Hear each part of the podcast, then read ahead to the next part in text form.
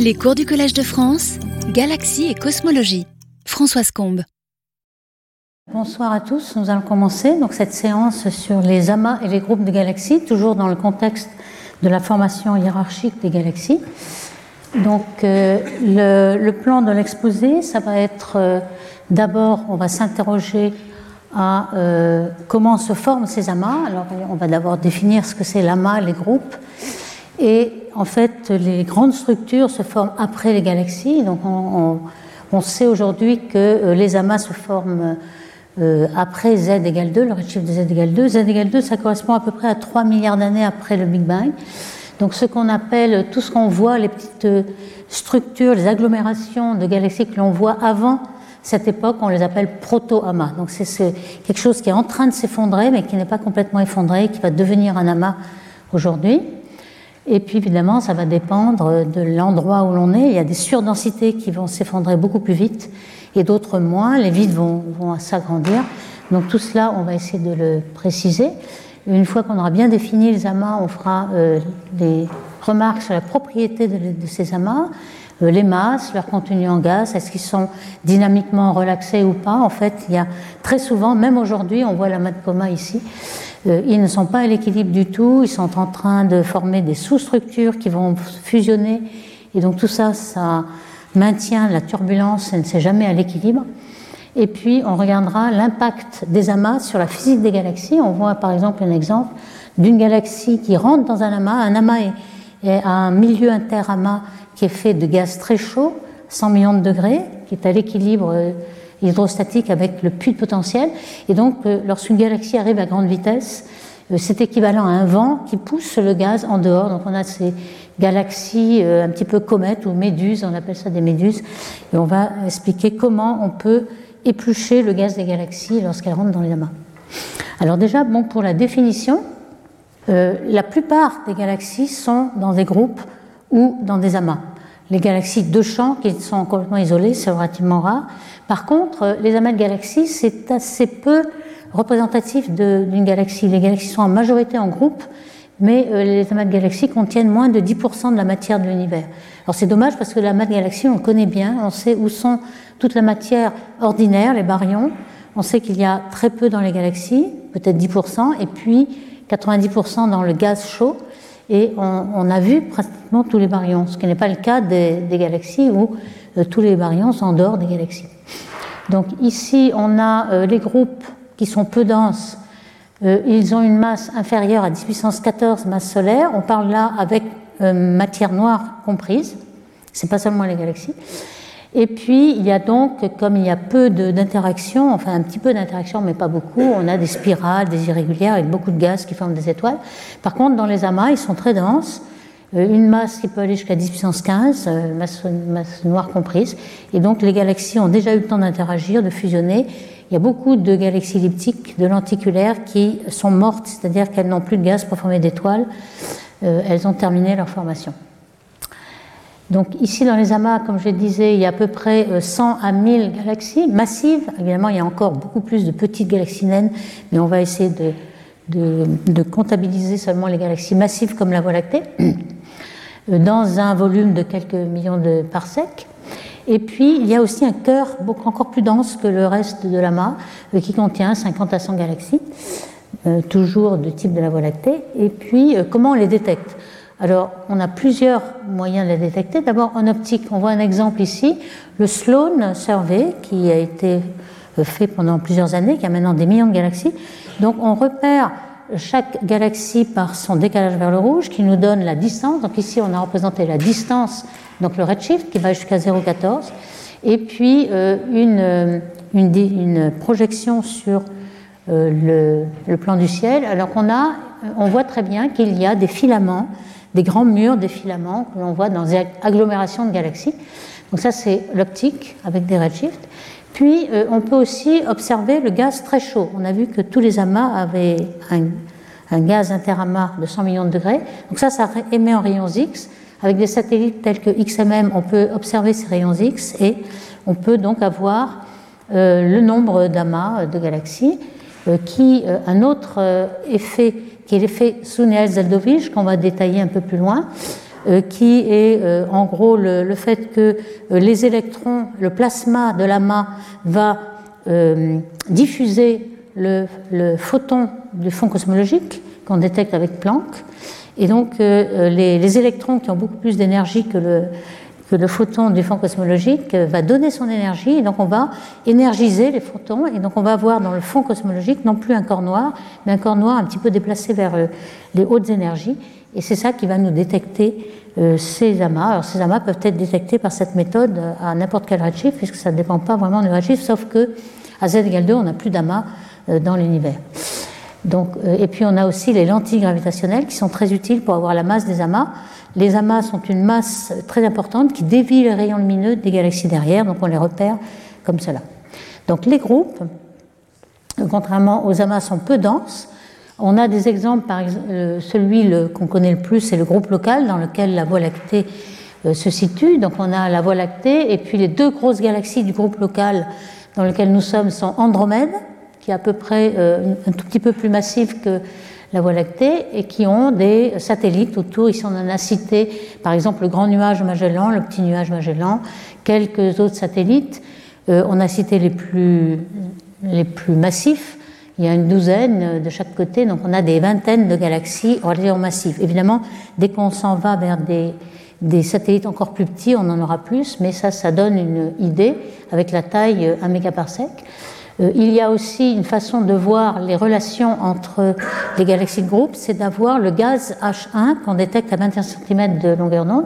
Ici, on a un groupe qui est celui de Messier quatre-vingt-un, qui interagit avec Messier quatre-vingt-deux et avec une autre galaxie euh, naine à côté. Et on voit en bleu euh, le gaz, la cartographie du gaz atomique qui est vu en gaz H un. On voit qu'il y a des ponts, Euh, des ponts entre les galaxies, euh, des queues de marée, et cetera, que l'on ne voit pas en optique. En optique, c'est le jaune derrière. Euh, donc, on voit que les, les galaxies interagissent dans les groupes. Alors, il y a aussi les groupes compacts, comme vous voyez ici. Alors, compacts parce qu'en effet, dans un petit volume, on a au moins quatre ou cinq galaxies. Hickson avait fait un catalogue d'une centaine de groupes compacts. Euh, ils sont, la densité de galaxies dans ce petit volume est la même que celle dans un amas. Donc c'est beaucoup plus que dans un groupe euh, diffus. Et ces euh, groupes compacts euh, posent des problèmes. Pourquoi ? Parce que, voilà. Donc ces groupes euh, compacts, alors euh, je fais un rappel de la densité pour les groupes diffus, les groupes compacts et les amas. Vous avez un nombre de galaxies, comme on a vu, une vingtaine pour un groupe diffus. Un groupe compact quatre ou cinq, et puis les amas cent ou mille. Le contraste de densité donc, est assez faible pour un groupe diffus, c'est pour ça qu'on l'appelle diffus, euh, c'est-à-dire la densité de galaxies sur la densité moyenne de, du champ. Et par contre, pour les amas et les groupes compacts, c'est la même densité par unité de volume de galaxies. La dispersion de vitesse, alors ici, il y a le même nombre de galaxies, elle ne va pas être très très grande. Par contre, dans les amas, ça va jusqu'à mille. Parce qu'il y a un gros puits de potentiel. Alors ce qu'on voit ici, c'est qu'il euh, y aura beaucoup plus d'interactions entre galaxies euh, qui va faire des queues de marée dans les groupes. Pourquoi ? Parce que les vitesses de galaxies sont du même ordre que la vitesse de rotation des galaxies. Donc les étoiles vont résonner avec le, le compagnon. Il va y avoir beaucoup plus de perturbations, alors que dans un amas avec mille kilomètres par seconde, les galaxies n'ont pas le temps d'interagir vraiment. Donc on pense que Euh, lorsqu'il y a fusion de galaxies, c'est plutôt, ça se prépare plutôt dans les groupes qui vont interagir, former des, des queues de marée. Vous avez un exemple de queue de marée ici. Ici, vous avez le quintet de Stéphane qui normalement contient cinq galaxies. On a l'impression qu'il y en a une, deux, trois, quatre, cinq, mais celle-ci est une superposition sur la ligne de visée les plus proches. Et donc, elle ne contient pas, elle n'appartient pas à ce groupe compact. Par contre, il y en a une qui se situe ici euh, sur la queue de marée, et donc il y a bien cinq galaxies dans le quintet de Stéphane, mais ce n'est pas celle-là. Donc vous voyez qu'elles sont très proches, elles interagissent, il y a des queues de marée. Pourquoi ? Parce que la vitesse entre les galaxies est assez faible. Et la température, évidemment, elle est la température du viriel, c'est-à-dire que euh, le puits de potentiel crée une énergie potentielle, et l'énergie cinétique est égale à l'énergie potentielle, un facteur de près, et cette énergie cinétique, c'est la température. Donc comme le puits de potentiel est très gros, on a une grosse température, cent millions de degrés, et pour les groupes, beaucoup moins. Donc pourquoi les groupes compacts posent problème ? Eh bien parce qu'ils interagissent entre eux très vite. On a une simulation de Athanassoula et al. qui part avec cinq galaxies, qui prend en compte aussi la matière noire autour, que vous ne voyez pas là, qui n'est pas tracée. Et vous voyez les étapes d'interaction entre ces galaxies, et finalement il y a tellement de friction dynamique que euh, en un milliard d'années seulement, euh, tout fusionne en une seule galaxie elliptique. Donc euh, le problème de ces groupes compacts, c'est pourquoi on en voit tant aujourd'hui. Est-ce que euh, on est dans un moment spécial où ils sont tous en train de fusionner? Ils auraient dû fusionner bien plus longtemps s'ils étaient. Donc la solution à ce problème, c'est soit euh, une grande partie de ces groupes, c'est de la superposition sur la ligne de visée et on ne les voit que parce que euh, ils sont en projection, mais ils ne sont pas à la même vitesse. En fait, ça, c'est pas vrai. On a les vitesses maintenant de tous ces groupes et la majeure partie, ils sont vraiment à la même vitesse, donc c'est, ce n'est pas vrai. Euh, est-ce que, par exemple, les halos de matière noire auraient euh, euh, déjà fusionné depuis longtemps et donc euh, les galaxies se maintiendraient dans un cœur qui ne serait pas très abondant en matière noire? Donc, euh, euh, la friction dynamique serait moins forte et on pourrait euh, allonger la durée de vie de ces groupes compacts à deux ou trois. Ça, ça pourrait être une solution. Et puis, euh, peut-être qu'il y a aussi un état stationnaire, c'est-à-dire qu'il y a autant de groupes compacts qui mergent, qui fusionnent, que euh, de groupes compacts qui se reforment à partir des amas de galaxies. Alors ça, c'est peut-être euh, une bonne solution aussi. Et on pense que euh, la solution, c'est un, un mélange de toutes ces euh, hypothèses. Ici, vous avez, euh, en fonction du redshift, donc de la distance, le nombre d'amas compacts, de groupes compacts, que l'on observe selon les différents auteurs. Je ne rentre pas dans les détails de les diverses couleurs. Mais ici, ce qu'on voit, c'est qu'il y en a beaucoup aujourd'hui et moins dans le passé. Mais ça, c'est un biais de Malmquist, parce que tout ce qui est dans le passé est beaucoup moins visible. Euh, si vous corrigez de cette complétude, parce que le, les objets sont plus faibles, vous avez cette courbe corrigée qui est presque plate. En fait, il y a beaucoup de barres d'erreur ici, évidemment. Et c'est presque plat, donc finalement ça euh, plaide un peu pour le, l'état stationnaire. Et quand on fait des simulations sur ordinateur pour voir un petit peu à quoi correspondent ces groupes compacts, eh bien euh, il apparaît, alors vous voyez en rouge, ce sont des groupes compacts transitoires, donc il y a un effet de projection quand même. Ils, sont, ils ont beau être à la même vitesse, ces galaxies sont allongées sur la ligne de visée, donc sont moins proches que ce qu'on croit, si on suppose qu'il y a isotropie. Donc si on les tournait avec une autre orientation, ils paraissaient moins compacts. Donc ça, c'est une bonne possibilité, et on voit en rouge, c'est le nombre qui domine, en tout cas dans les simulations, dans les simulations Eagle, on voit euh, des groupes, de, des amas de galaxies, et puis des groupes compacts qui sont des euh, filaments de galaxies qui s'alignent sur la ligne de visée. Et puis ensuite, il y en a qui sont euh, relativement euh, toujours là, des vrais. Donc c'est un mélange de groupes compacts vrais et puis de, de projections sur la ligne de visée. Alors une fois qu'on a bien défini euh, groupe et amas, donc on va s'intéresser à la propriété des amas. Alors, par exemple, euh, le plus massif qu'on a observé, il s'appelle El Gordo, en espagnol ça veut dire le gros, justement, euh, un énorme euh, amas euh, qui a été découvert il y a à peu près dix ans, avec une masse de dix puissance quinze masses solaires. La vitesse de dispersion des galaxies, c'est mille trois cents. Ici, vous avez une image du James Webb télescope, vous reconnaissez Les, les, l'état de diffraction à six points. Euh, cet amas est, est constitué de deux sous-amas. Quand vous regardez euh, l'ensemble des galaxies, il se sépare en deux. Et euh, l'ensemble est un redshift de zéro virgule quatre-vingt-dix-sept. Et la masse des étoiles que vous voyez derrière, ici en bleu, euh, il s'agit de l'émission X, de rayons X, du gaz très très chaud, qui ressemble un petit peu à une comète parce que justement les deux euh, sous-amas sont en mouvement et euh, on a l'impression que euh, justement, ils se déplacent à une certaine grande vitesse. Donc la masse des étoiles est plutôt un pour cent de la masse totale. Pourquoi ? Parce que la masse des étoiles, c'est peut-être un, un dixième de la masse baryonique, mais la masse baryonique, c'est peut-être aussi quelque chose comme un dixième de la masse noire. Alors on a, avec le James Webb, regardé en détail, on a vu beaucoup plus de lentilles gravitationnelles. Donc c'est un amas qui est devant et qui amplifie les galaxies derrière. On a par exemple, dans le coin ici à droite, on a un zoom de cette partie-là, on a des arcs gravitationnels qui montrent bien que l'amas est assez massif pour dévier les rayons lumineux des galaxies derrière. Les galaxies derrière à trois virgule cinq de, de redshift, on voit qu'il y a des paires d'images, des paires d'images qui euh, sont des galaxies de lointain qui font plusieurs images parce qu'elles sont proches de la ligne critique. Vous avez aussi Euh, je ne sais pas si on le voit bien ici, mais un arc très très fin qu'on a zoomé dans cette partie-là, qui entre les deux euh, parties euh, deux groupes de, de, de cet amas, et qui ont en effet des perturbations locales qui nous renseignent beaucoup sur la masse totale de l'amas et la distribution de masse. Ici, vous voyez euh, la convergence qui ressemble un petit peu à la masse qu'il y a dans l'amas, et en contour noir, ce sont les rayons X. Donc les rayons X et la masse se tracent l'un l'autre.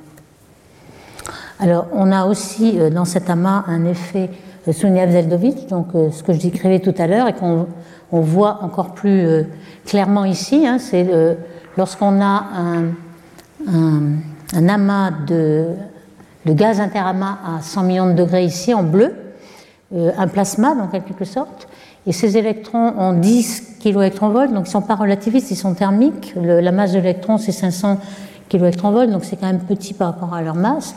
Ici vous avez un photon euh, micro-ondes qui arrive du, du fond cosmologique, Euh, avec une longueur d'onde assez grande, et qui va prendre l'énergie à l'électron et qui va être euh, euh, augmentée en énergie. Donc on voit ça, sa longueur d'onde qui devient plus petite. Et donc on voit bien ici que euh, le corps noir en rouge, qui est le fond cosmologique, un corps noir parfait, il est donc dévié vers des énergies un peu plus fortes, en bleu. Et lorsqu'on soustrait ce corps noir, vous voyez qu'on a une absorption en quelque sorte, un, moins de, de flux à la basse énergie, plus de flux à haute énergie, ce qu'on voit dans les bandes de fréquences de Planck ici. À ces bandes de fréquences, on voit une absorption en bleu et une émission ici. Et c'est ce qu'on voit, cet effet Sunyaev-Zeldovich, on le voit aussi en millimétrique à deux millimètres. Donc ici, on a euh, toutes les euh, façons de détecter les amas, qui est représentée dans ce diagramme. On a l'optique. Alors ce qu'on voit ici, c'est euh, un petit peu comme pour le Sloan, un survey du ciel avec la distance à la, à la Voie lactée, distance à nous, qui est en logarithme. Et on voit très bien, euh, ce que vous avez en vertical, c'est la distance, donc le redshift. À partir de ce redshift-là, c'est là que euh, l'expansion de l'univers commence à s'accélérer. Et on voit très bien le contraste qui diminue. Et ça, c'est tout à fait physique, c'est-à-dire près du Big Bang, ici, on a un univers très homogène. Les structures commencent à se former, on voit des petites structures, et puis peu à peu les amas, et puis le contraste très gros que l'on voit ici entre les, les filaments et les, les murs de, du, du Sloan qui se retrouvent ici. Alors dans, dans ce diagramme, vous avez euh, la façon de détecter les amas et leur masse des amas en fonction du redshift. Vous voyez que Planck qui est en rouge, donc qui détecte les amas par l'effet Sunyaev-Zeldovich, on détecte des amas très massifs, beaucoup plus que finalement ce qui est en bleu, qui est en en rayons X, et en noir aussi c'est des rayons X, et puis le vert c'est aussi du Sunyaev-Zeldovich mais avec le télescope du pôle sud, le South Pole Telescope. Et ce qu'on voit aussi c'est que la masse va diminuer, en effet dès qu'on on, on va aller à très grand redshift, on va avoir des masses qui s'effondrent, qui sont de plus en plus petites, puisque on voit que c'est à partir de Z égale deux qu'on commence à former les amas. Alors c'est ce qu'on représente ici, formation hiérarchique des structures, que d'après le spectre de, de, des puissances de, des fluctuations, on sait qu'on a une structure bottom-up, c'est-à-dire qu'on forme les petites structures qui vont fusionner. Donc au début, on a surtout des petites mini-halos qui ne sont même pas des galaxies, mais qui ont la masse d'amas globulaires, qui ensuite vont devenir des galaxies, puis des amas. Donc on a bien cette formation successive des petites structures, puis des grosses structures. Donc c'est ce qu'on voit ici, dans ce qu'on a appelé proto-amas, donc au-delà de Z égale deux, comme je disais au début. Ici, on a Z égale huit, sept, six, et cetera. On porte en bleu les proto-amas, c'est-à-dire des structures qui commencent à s'effondrer, mais elles n'ont pas terminé leur effondrement. Ce sont des proto-structures. Les structures en rouge, ce sont des amas vraiment qui sont déjà effondrés, qui sont les amas à grand redshift, et puis les amas de Planck, qu'on retrouve ici à bas redshift. Là, c'est un peu la même chose, mais présentée autrement. Et puis, on s'aperçoit aussi que euh, le redshift des proto-amas est très très piqué, c'est-à-dire qu'ils sont tous au même redshift. Ici, la, la précision, c'est deux virgule quatre-vingt-cinq, deux virgule quatre-vingt-dix. Donc, il faut, pour détecter ces proto-amas, il faut des redshifts spectroscopiques et non pas seulement photométriques, qui n'ont pas assez de précision. On ne verrait pas les proto-amas si on n'avait pas un spectre très très précis. Et ce que l'on voit aussi ici, c'est que euh, on sait que Euh, le gaz qui euh, alimente ces amas, proto-amas et puis les galaxies, hein, en dessous d'une certaine masse, ici on a la masse, en fonction du redshift, on sait que euh, le gaz qui tombe sur une structure si le puits de potentiel est très profond, le gaz va tomber très vite. C'est lorsqu'on tombe sur une grande pente, on va beaucoup plus vite. Et donc la vitesse va être si, si rapide qu'il va y avoir des chocs qui va chauffer le gaz. Et donc au-delà d'un certain puits de potentiel, par exemple cette masse dix puissance douze, eh bien, la masse ici s'accrète sur la structure de façon froide. Alors ça, c'est le cas des galaxies, euh, de, petites, de petites masses, donc dix puissance douze avec masse euh, noire, ça revient à la masse de la Voie lactée finalement. Et donc le gaz peut être accrété froid et former des étoiles, et on a ainsi une galaxie spirale. Lorsqu'on a une masse beaucoup plus grande, à ce moment-là, au début, elle ne s'est pas encore complètement effondrée, on peut avoir un petit peu quelque chose entre froid et chaud, c'est-à-dire si on est dans un filament très dense, on peut rester froid, et pour d'un certain temps, euh, tout, tout la, le gaz qui va être accrété va être complètement choqué, chaud, et on va avoir tout ce gaz qui émet un rayon X qui vient de là, en fait, qui est à l'équilibre du viriel et qui est très chaud parce qu'il a été choqué en arrivant et il s'est mis à l'équilibre de la, de la structure. Alors, comment on détecte ces, ces amas ? Est-ce qu'on fait un survey de tout le ciel pour le voir ? Ça va être très long. Il y a une façon plus rapide de, de les voir, c'est que lorsqu'on a un proto-amas qui commence à se former, il y a une galaxie très massive qui est au centre de la structure, soit une, un, une galaxie elliptique, une galaxie C D qui va euh, former un, mass, un trou noir supermassif et qui va avoir une activité du noyau, soit une radiogalaxie avec des jets, soit un quasar. Et ces quasars et ces radiogalaxies sont beaucoup plus lumineuses que les galaxies ordinaires, donc on les détecte beaucoup plus loin. Et autour, une fois qu'on les a détectés, on regarde autour s'il y a d'autres galaxies qui sont en train de former un effondrement et un amas. Et en effet, c'est le cas. Ici, vous avez en rouge la radiogalaxie qui est beaucoup plus massive. Et puis, en bleu, vous avez ce qu'on appelle les émetteurs H alpha. Alors, émetteurs H alpha, ça veut dire que c'est des galaxies spirales qui forment des étoiles. Les étoiles qui ionisent le gaz, en... ils font du rayonnement de combinaison en H alpha. Et puis en vert, vous avez ces galaxies qui émettent en Lyman alpha, encore une fois, du gaz chauffé par les étoiles. Et donc, autour des quasars, on a, par exemple, à trois virgule huit ou deux virgule deux, on a trouvé des structures simplement en regardant les quasars et en regardant ce qu'il y avait autour. Donc ici, on a, par exemple, une observation de ce qu'on appelle la toile d'araignée, parce qu'on a une galaxie très massive au centre qui commence à avaler tous ses compagnons ici. On a comme une toile d'araignée. Et on a une simulation qui représente à peu près au même redshift, c'est-à-dire deux virgule deux, euh, ces proto-amas. Donc on comprend un peu euh, comment les proto-amas se forment autour de grosses galaxies. Par exemple, la fraction de, euh, de radio-galaxies en fonction de la masse euh, croît évidemment, mais elle croît aussi avec le redshift. Euh, à bas redshift, on est jaune et ensuite rouge. Donc on a beaucoup plus de ces radiogalaxies. Et on sait aussi que euh, la formation d'étoiles et la formation des trous noirs a une évolution comparable, et c'est pour ça que euh, on trouve ces trous noirs au centre de ces amas.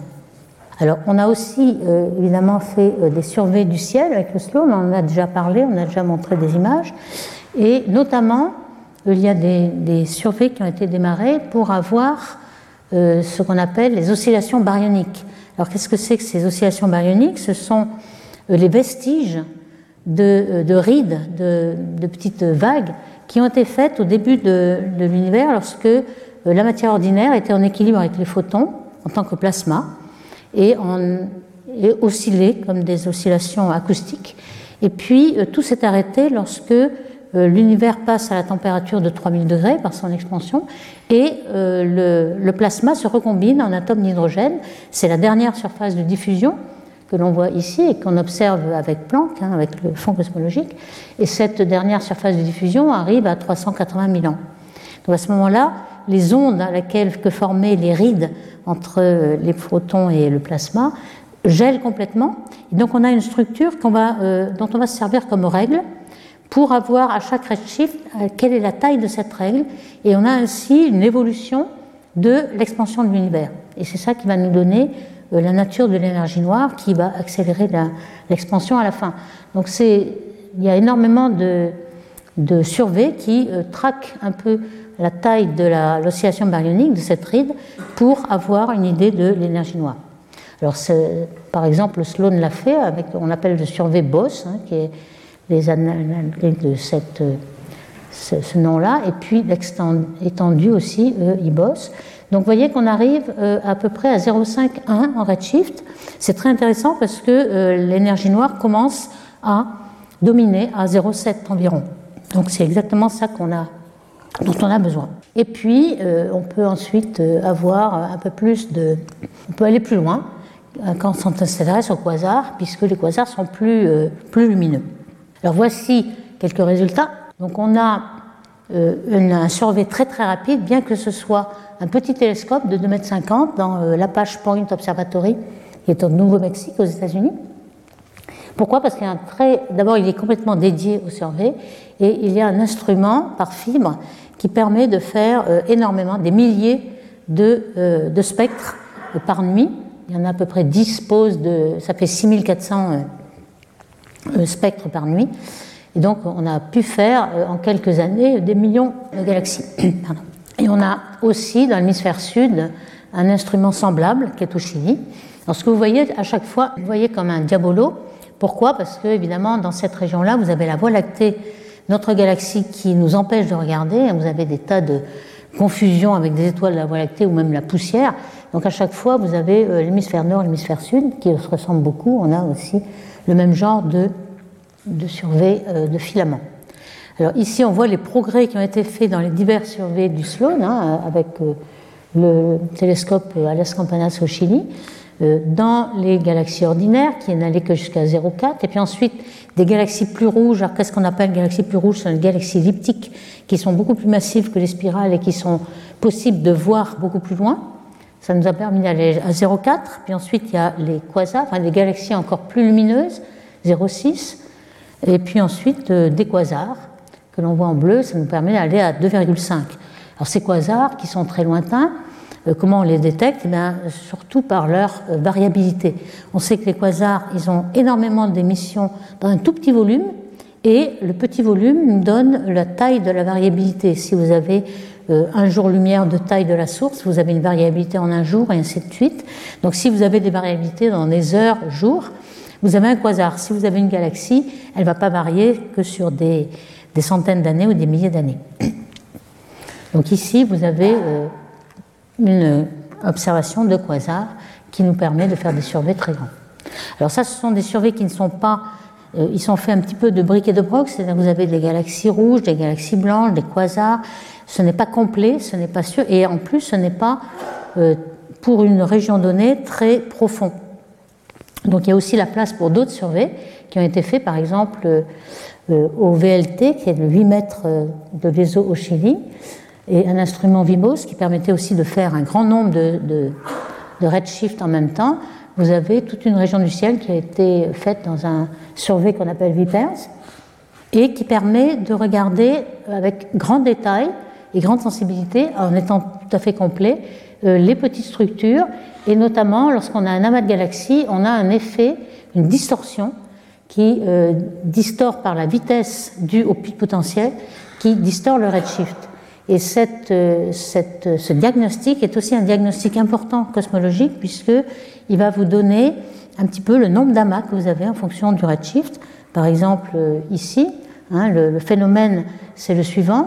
Alors évidemment, on se sert euh, du, de la vitesse pour avoir une dimension, mais vous voyez que lorsqu'on est euh, à travers un amas, eh bien, la vitesse, elle n'est pas seulement due à l'expansion de l'univers, elle est due aussi aux vitesses propres des galaxies dans les amas, puisqu'on a une dispersion de vitesse de mille kilomètres par seconde.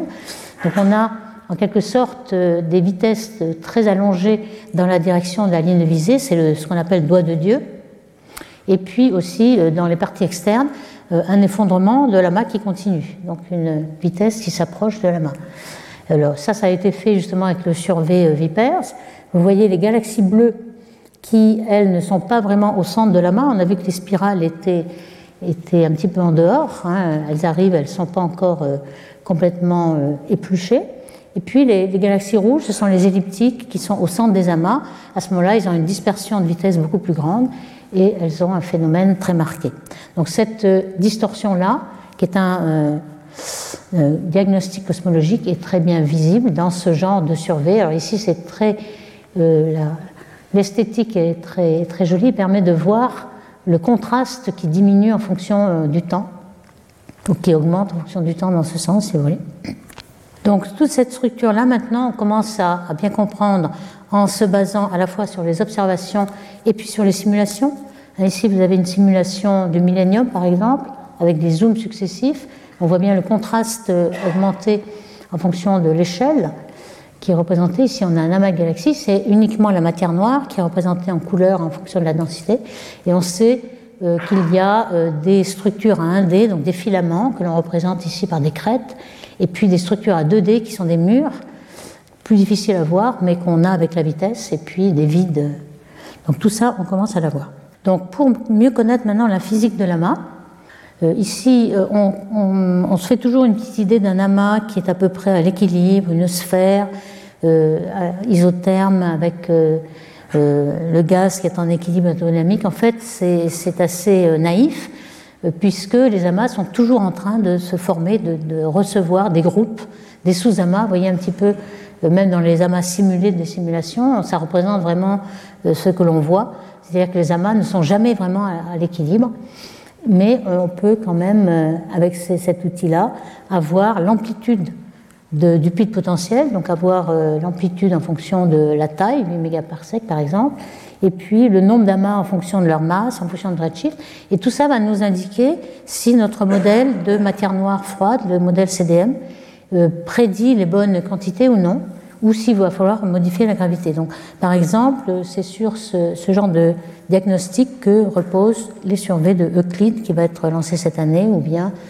euh, d'autres comme le Vera Rubin.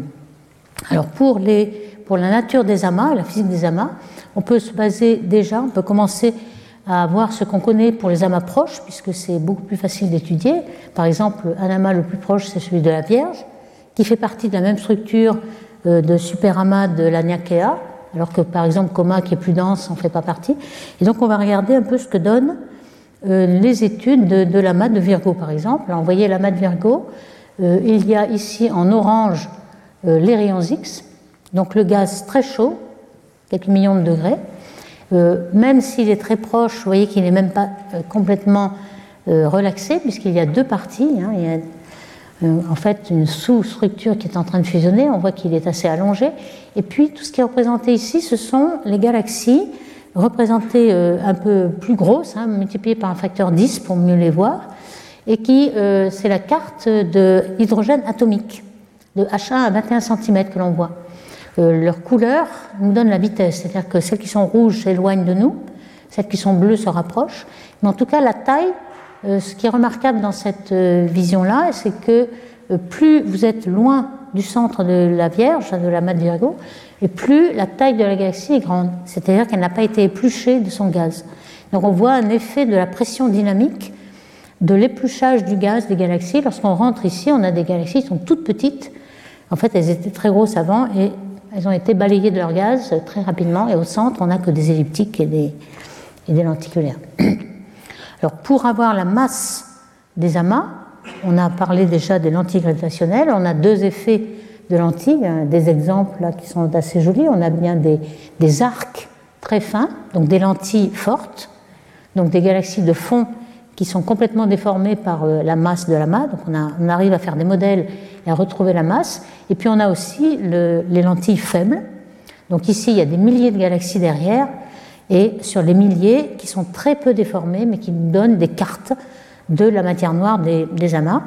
Et on en a déduit que euh, la, le profil en densité euh, près du centre de la galaxie était un profil prédit par la, les simulations, les papiers par exemple de Navarro, Frenk et White, euh, qui sont un profil avec un, une cuspide, en fait, un, une densité qui monte comme une loi de puissance au centre, en un sur R, et cetera. Alors ça, c'est euh, remarquable puisque c'est le contraire de ce qu'on voit sur les galaxies. Pour les galaxies, la matière noire fait un cœur, c'est-à-dire un plateau de matière noire et non pas une cuspide. Ça, c'est un, un problème qui n'est pas encore résolu. Mais pour les amas, par contre, on a bien la prédiction. Alors comment se passent ces modèles? Eh bien, vous envoyez un, un amas en particulier, Abel seize cent quatre-vingt-neuf, où on a euh, des lignes critiques. Ce sont des lignes critiques Euh, telle que euh, lorsqu'on s'approche de cette ligne critique, l'amplification gravitationnelle est presque infinie. On appelle ça ligne critique lorsqu'on est dans euh, le plan le redshift de l'amas de galaxies qui fait lentille, et puis lorsqu'on est dans le, l'espace source, c'est-à-dire bien derrière, à z égale trois ou quatre, on a ce qu'on appelle des caustiques. Donc vous voyez que la galaxie bleue, qui est proche d'une caustique, va être très déformée en trois images, la verte beaucoup moins, celle qui est rouge, elle est vraiment symétrique, elle va être symétrique en quatre images, et ainsi de suite. Donc là, on, on sait représenter les modèles et en déduire des masses de galaxies. Donc voici les résultats de masses de galaxies, de masses de matière noire. Ce qui est bleu, c'est la masse totale, puisque les lentilles gravitationnelles nous donnent la masse totale sur la ligne de visée. Donc matière noire essentiellement, puisque la matière noire domine, mais c'est en fait la masse totale avec les galaxies et le gaz chaud. Et en blanc, vous avez les galaxies. Donc vous voyez qu'ici, on a une correspondance à peu près bonne entre galaxies et matière totale.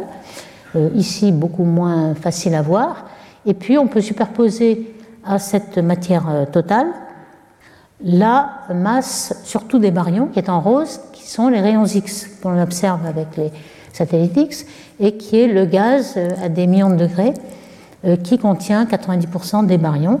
Alors on voit que les baryons et la matière noire sont à peu près alignés dans certains cas, puis dans d'autres non. C'est un petit peu comme le cas du boulette, où on a deux amas qui rentrent en collision. Alors évidemment, dans la collision, le gaz s'arrête, puisqu'il est visqueux, il, est, il y a une certaine pression. Par contre, euh, les galaxies et la matière noire se traversent sans se voir, donc on, on a un moyen de séparer euh, la masse totale, le bleu et le rose, si vous voulez, et en effet, c'est dans certains cas, on y arrive.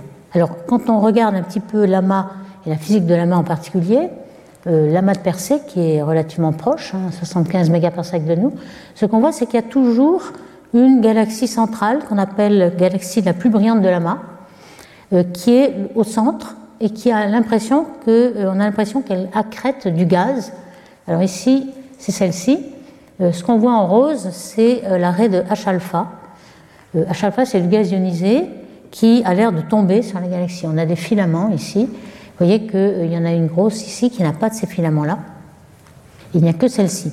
Alors, qu'est-ce qui se passe-t-il ? Eh bien, on a l'impression que du gaz tombe.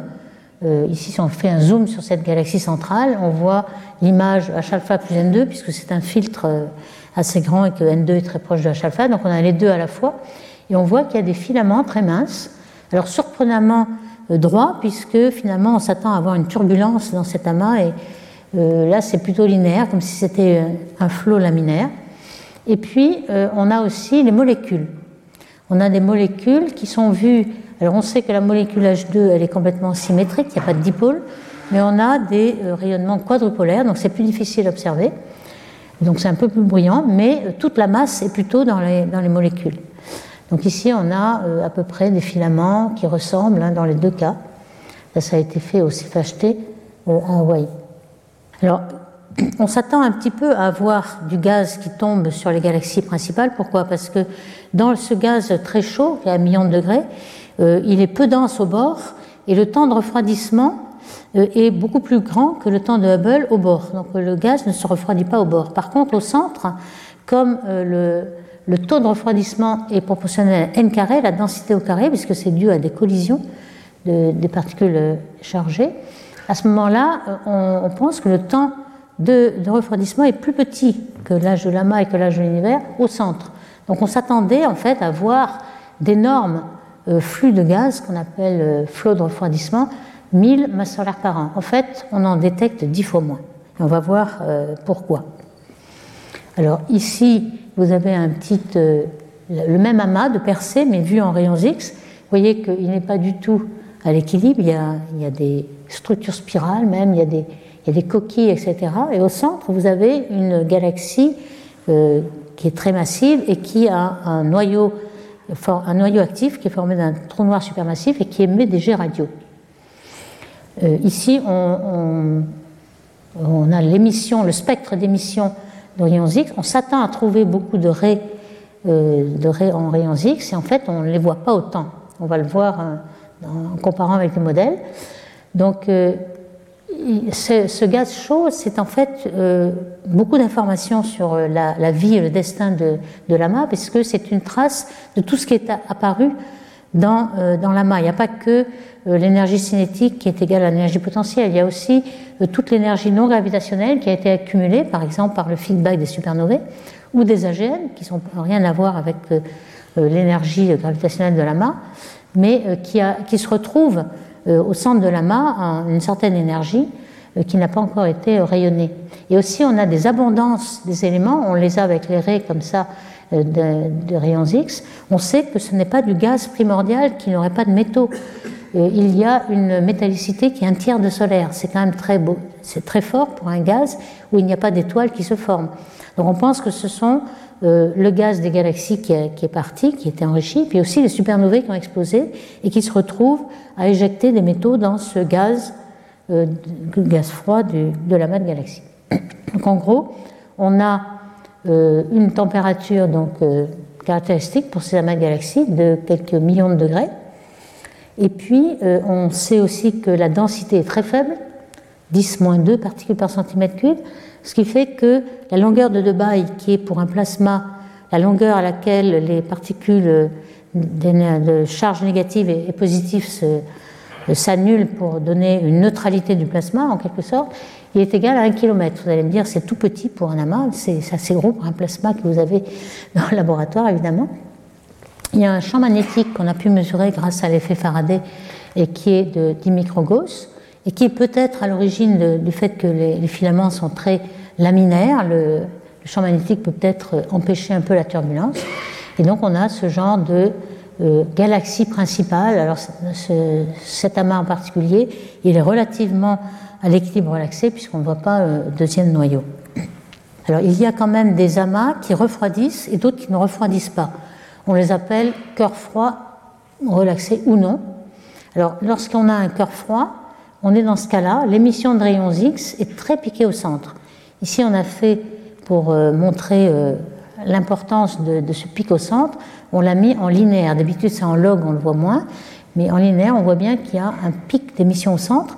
Donc, si le gaz émet beaucoup de rayonnement, ça veut dire qu'il se refroidit, que la température va être froide, et on a un cœur froid, alors que, par exemple, l'amas de Coma, euh, il n'y a pas beaucoup d'émission au centre, le cœur n'est pas froid, et en fait, il est en train euh, de, de fusionner entre deux euh, sous-amas, et donc il n'y a pas de cœur relaxé.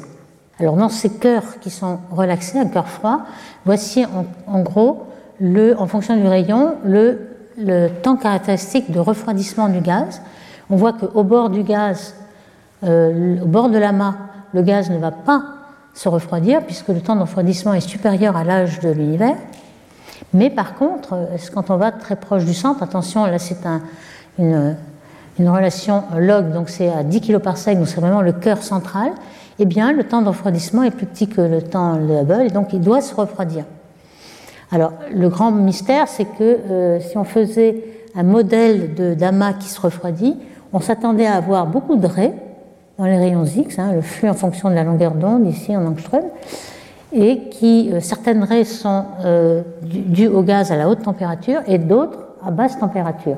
Mais quand on regarde un amas, enfin, les données qui sont en rouge ici, on voit qu'il y a beaucoup moins de raies que prévu. Toutes ces raies-là n'existent pas. Donc on n'a pas de raies de gaz froid.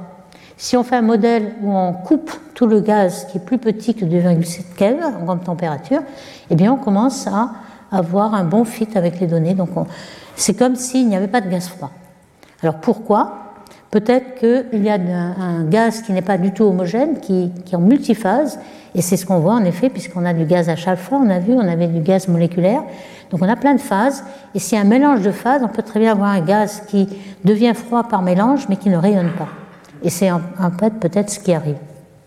Mais il y a quand même une grande partie de gaz qui ne tombe pas sur le centre, on, on a à peu près euh, l'idée qu'il y a dix pour cent de gaz qui tombe sur le, la galaxie centrale, et puis le reste, eh bien, il est réchauffé. Alors il est réchauffé par quoi ? Une fois qu'on a fait tomber du gaz sur la galaxie centrale, on a, a alimenté la, l'activité du noyau, l'activité du trou noir, qui fait un, un phénomène de rétroaction et qui rechauffe le gaz. Donc il y a une réaction du trou noir qu'on vient d'alimenter avec cent masses solaires par an. Et donc on a des jets radio. Ici vous avez en bleu les rayons X, en rouge le jet radio. on voit que le jet radio creuse des cavités dans les rayons X et puis repousse le gaz. Donc ça, c'est une réaction euh, à empêcher que le gaz retombe. Et en effet, on a quelque chose qui rechauffe quatre-vingt-dix pour cent du gaz qui aurait pu euh, tomber sur le, sur le centre de la galaxie. On a cet exemple dans l'amas de Persée, qui, euh, on a une galaxie au centre qui est active, et on voit dans les rayons X ici, qui sont un peu jaune et vert, une grande cavité.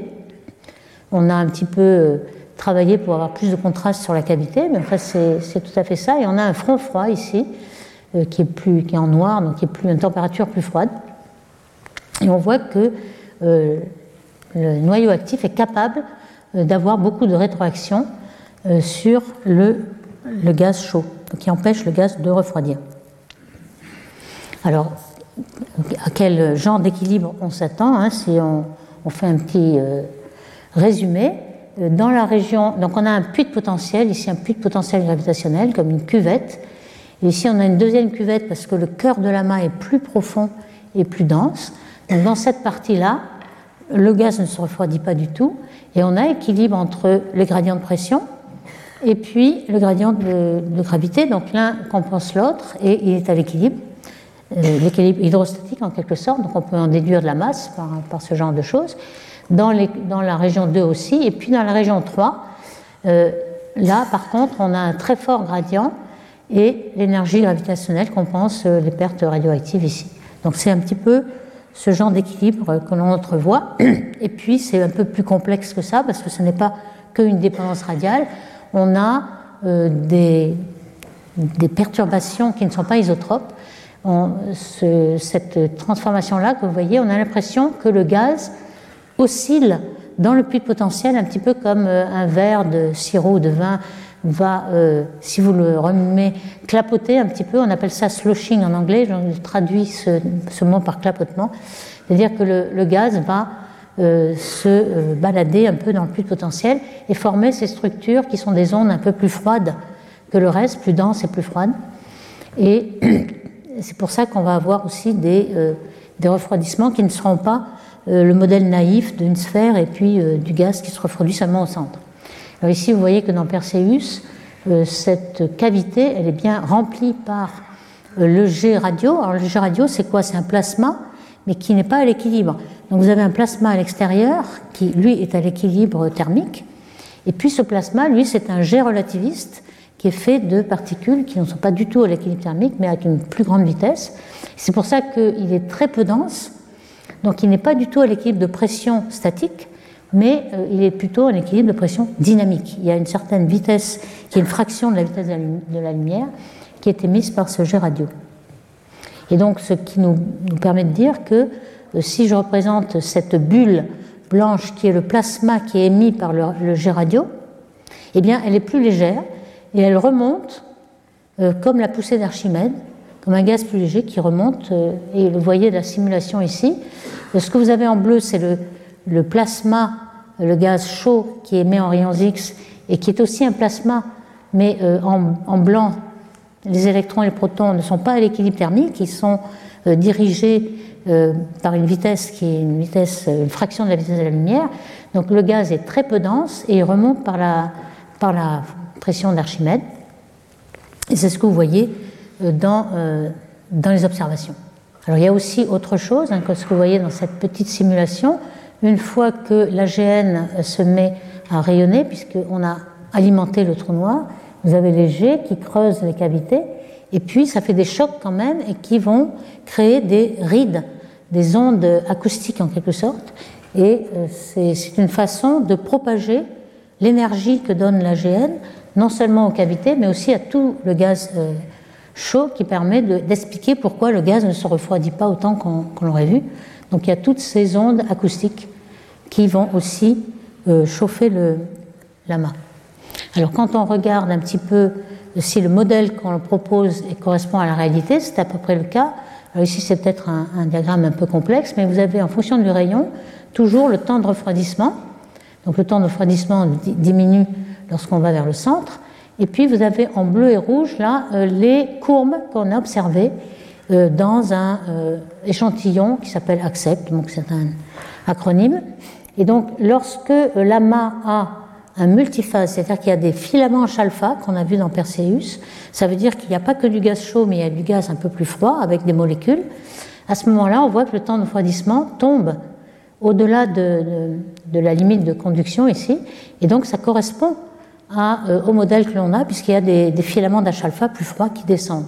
Alors que lorsqu'il n'y a pas d'H-alpha, donc il n'y a pas de modèle, il n'y a pas de refroidissement, mais on voit que la courbe est vraiment rouge, donc euh, ça conforte en quelque sorte le modèle que l'on se fait de, de ce qui se passe. Alors ici, vous avez un modèle aussi un petit peu plus simple, mais qui vous donne un petit peu une idée de ce qui se passe. Ici, en, en blanc ou en grisé, euh, il s'agit du plasma qui vient du, du trou noir, euh, avec une vitesse presque relativiste, et qui monte grâce à la poussée d'Archimède. Et puis, euh, il va rencontrer euh, des particules qui sont du gaz très très chaud, le, un petit peu plus froides que les autres parce qu'elles euh, sont plus denses, elles sont euh, compressées par, euh, par la bulle ici.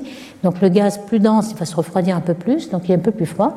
Et une fois qu'il euh, il aura refroidi, vous voyez qu'il n'a plus la pression qui équilibre la gravité, donc il, il n'a plus de support de pression, donc il tombe carrément euh, comme des filaments. Donc c'est un petit peu l'idée, pourquoi on voit des filaments. Et bien ce, ce, ce gaz qui va se fragmenter et devenir moléculaire, va, euh, c'est un petit peu ce, ce principe-là, l'idée euh, que l'on se fait en gros, hein, c'est, les, c'est que euh, le gaz qui se refroidit, alors il ne se refroidit pas euh, au centre de la, de la galaxie, il se refroidit très haut, donc là où, le, euh, à la fin du, du plasma qui monte, hein, le plasma qui monte euh, à partir de, du radio, de la source radio, et qui fait refroidir le gaz à dix kiloparsecs, ici cette distance-là fait dix à vingt kiloparsecs, c'est-à-dire que la galaxie ne fait que cette taille-là, et ce filament il est bien en dehors de la galaxie, et le gaz se refroidit là-haut et non pas au centre, grâce à ce phénomène-là. Donc on comprend à peu près pourquoi on a ces refroidissements et ce feedback. Maintenant je vais en terminer avec la dernière partie, qui est quel est l'impact des amas sur les galaxies. On a déjà parlé de cette galaxie qui se fait éplucher en rentrant dans l'amas. Ici, c'est la galaxie I S O cent trente-sept qui rentre dans l'amas de Norma, dans l'hémisphère sud. Ce que vous voyez ici, c'est une échelle de cinq kiloparsecs, donc c'est la taille de la galaxie, avec des filaments H-alpha. On voit qu'il y a du gaz qui s'en va de ce côté. Et puis, lorsque vous avez trois fois plus, plus grand, vous avez la galaxie qui est ici. Et ce que vous voyez en bleu, c'est un filament en rayons X, donc très chaud, et en rose en H-alpha. Donc vous avez deux euh, traînées de méduses, si vous voulez, on appelle ces galaxies méduses, on a des, des tentacules de méduses qui sont très très grandes puisqu'elles font euh, vingt kiloparsecs en dehors de la galaxie. Alors on s'est aperçu que le gaz moléculaire était présent euh, à des grandes distances de la galaxie, curieusement, puisqu'on est quand même dans un amas où il y a euh, tout un milieu très chaud à des millions de degrés. Et bien on a quand même des molécules qui sont à dix degrés Kelvin. Donc ça, ça veut bien dire qu'il y a un milieu multiphase.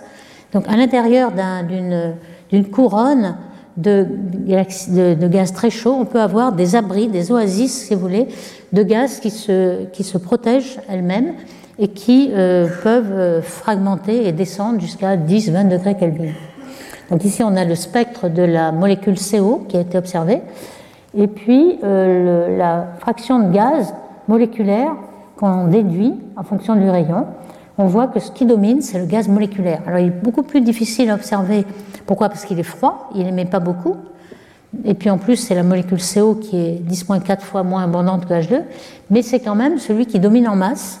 Alors que le rayon X, évidemment, il rayonne beaucoup. Il est très chaud, ça rayonne beaucoup. Mais euh, il y a très peu de masse dedans. De même que le gaz H-alpha, qui est ionisé, rayonne facile à voir, mais contient très peu de masse. Donc en quelque sorte, c'est un traceur qui nous aide à euh, chercher le gaz moléculaire pour savoir combien il y a de masse. Et puis, lorsque vous regardez le taux de formation d'étoiles en fonction de la masse de gaz, vous voyez que euh, c'est, vous formez des étoiles dans cette queue de méduse, vous formez des étoiles, mais avec une efficacité qui est bien moindre que dans une galaxie ordinaire. Alors cette galaxie méduse, elle est ici, hein, vous voyez euh, l'amas de galaxies en rayons X, et on voit la, la queue de méduse en rayons X avec la tête de la galaxie qui rentre dans l'amas avec une grande vitesse et qui se fait éplucher. Et on voit que euh, le rapport entre euh, le gaz moléculaire et le gaz atomique, qui vous donne une idée de la densité, parce que c'est au-delà de dix masses solaires par parsec carré que vous avez formation de molécules, et bien ce rapport, il augmente avec la pression. Alors aussi, vous avez la pression dans Virgo, qui est assez faible, la pression dans le quintet de Stéphane, en vert, et puis la pression... Donc on a pu mesurer de ces genres de galaxies dans plusieurs amas et groupes compacts. Et puis, en fait, avec MUSE, euh, avec le gaz H alpha, MUSE, c'est un instrument qui est sur le V L T et qui euh, fait des spectres en tout point, donc il y a quatre-vingt-dix mille spectres sur une carte. Donc ça nous permet d'avoir euh, non seulement l'intensité euh, de, de cette euh, queue de méduse, en quelque sorte, ici elle est plus dense au départ qu'à la fin, mais aussi la vitesse. Donc ici vous avez en rouge la vitesse qui s'éloigne et en bleu celle qui se rapproche. Donc on avait une rotation dans la galaxie, cette rotation se retrouve dans la, la queue de la, la pression dynamique ici, puisque euh, elle est lancée avec cette vitesse et elle va y rester. Alors vous voyez qu'on a euh, des bords de galaxies qui, qui sont déjà plus ou moins euh, épluchés, et puis finalement on épluche le centre à la fin. Dans Coma, même chose, on a aussi de beaux exemples de, d'épluchage de galaxies. Vous avez une galaxie spirale ici en optique, et puis c'est encore plus spectaculaire puisque Coma est beaucoup plus dense en gaz X. Donc on a en H alpha euh, la photo de, de gaz ionisé, et puis cette euh, queue est relativement, vraiment euh, remarquablement droite, parce que sans doute la trajectoire de cette galaxie euh, est relativement rapide. mille kilomètres par seconde, dans l'amas de Coma, la, la dispersion de vitesse est très rapide. Et ce qu'on voit, c'est que le gaz moléculaire, à nouveau, domine. Il a été observé dans tous les éléments de la queue. Et on peut regarder des raffinements en disant qu'on compare la vitesse entre H alpha et le C O. Et il y a une petite différence. Donc on sait à quelle époque ce gaz a été euh, strippé, c'est-à-dire euh, épluché. Donc à nouveau, le gaz qui domine est moléculaire. Ça, c'est une surprise tout de même de trouver du gaz moléculaire à l'intérieur du euh, gaz à des millions de degrés. On a quand même des euh, poches de gaz moléculaire qui arrivent à subsister et à former des étoiles, alors que le rayon X et l'H alpha est assez faible. Et on voit qu'il y a une très bonne corrélation entre C O H alpha, c'est-à-dire que le H alpha étant plus facile à voir, nous trace euh, les, euh, les poches de gaz moléculaire qu'on peut regarder ensuite. Alors vous voyez qu'on euh, peut déterminer aussi des époques de balayage du gaz. Ici on a l'impression qu'on balaye d'abord le bord de la galaxie, et puis ensuite le, le centre de la galaxie est beaucoup plus lié, donc ce n'est qu'après, une fois que vous avez balayé le bord, vous balayez le centre, ici. Il y a aussi euh, des exemples de traînées de gaz H alpha entre les galaxies de Virgo. Vous voyez, là, là c'est plutôt un mélange de pression dynamique et d'interaction de, de marée. Et on a d'énormes, maintenant, de surveys de, de ces galaxies méduses. Et on voit bien que euh, pour les galaxies vues par la tranche, optiquement, vous voyez que le H alpha est toujours soufflé dans la direction inverse où arrive la galaxie dans l'amas. Et on voit des euh, perturbations relativement euh, importantes. Euh, même lorsque la galaxie arrive dans l'amas euh, par la tranche, il y a euh, des perturbations qui sont relativement fortes. On peut expliquer par là le fait que l'on a euh, dans l'amas de galaxies non seulement des rayons X, mais aussi des tas d'étoiles. Dans certains amas, il y a peut-être même plus d'étoiles entre les galaxies que dans les galaxies. Et euh, ceci est dû au fait que non seulement vous balayez le gaz, et le gaz fait ensuite des étoiles à l'extérieur de la galaxie. Ici, on en voit aussi un grand nombre euh, par la formation du gaz dense. Et une dernière, un dernier point, c'est qu'on a détecté, et ça c'est un secteur qui est en plein développement, on a détecté des galaxies ultra diffuses, euh, ce qu'on ne voyait pas avant parce qu'on n'avait pas d'instruments assez sensibles pour voir la faible brillance de surface. On a détecté dans l'amas de Coma par exemple mille galaxies ultra diffuses. Alors ces ultra diffuses, ce sont des galaxies qui ont très peu d'étoiles, mais elles ont une taille qui est la même que la Voie lactée. Donc ce sont de grosses galaxies, ce n'est pas vraiment des galaxies naines, mais c'est des galaxies relativement grosses, et on pense que ce sont les vestiges de galaxies qui ont été balayées et qui ont très peu d'étoiles à l'intérieur, mais qui ont une taille assez grande. Donc il se pourrait que ce soit des galaxies qui soient complètement perturbées. Donc j'en arrive au résumé pour savoir ce qu'on a appris en fait sur les amas.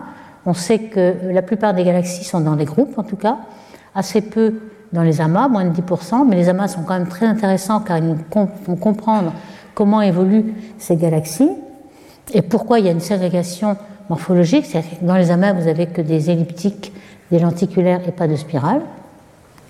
Et puis, dans les amas, on les connaît bien grâce avec les masses obtenues avec les vitesses optiques, avec les rayons X ou avec les lentilles gravitationnelles.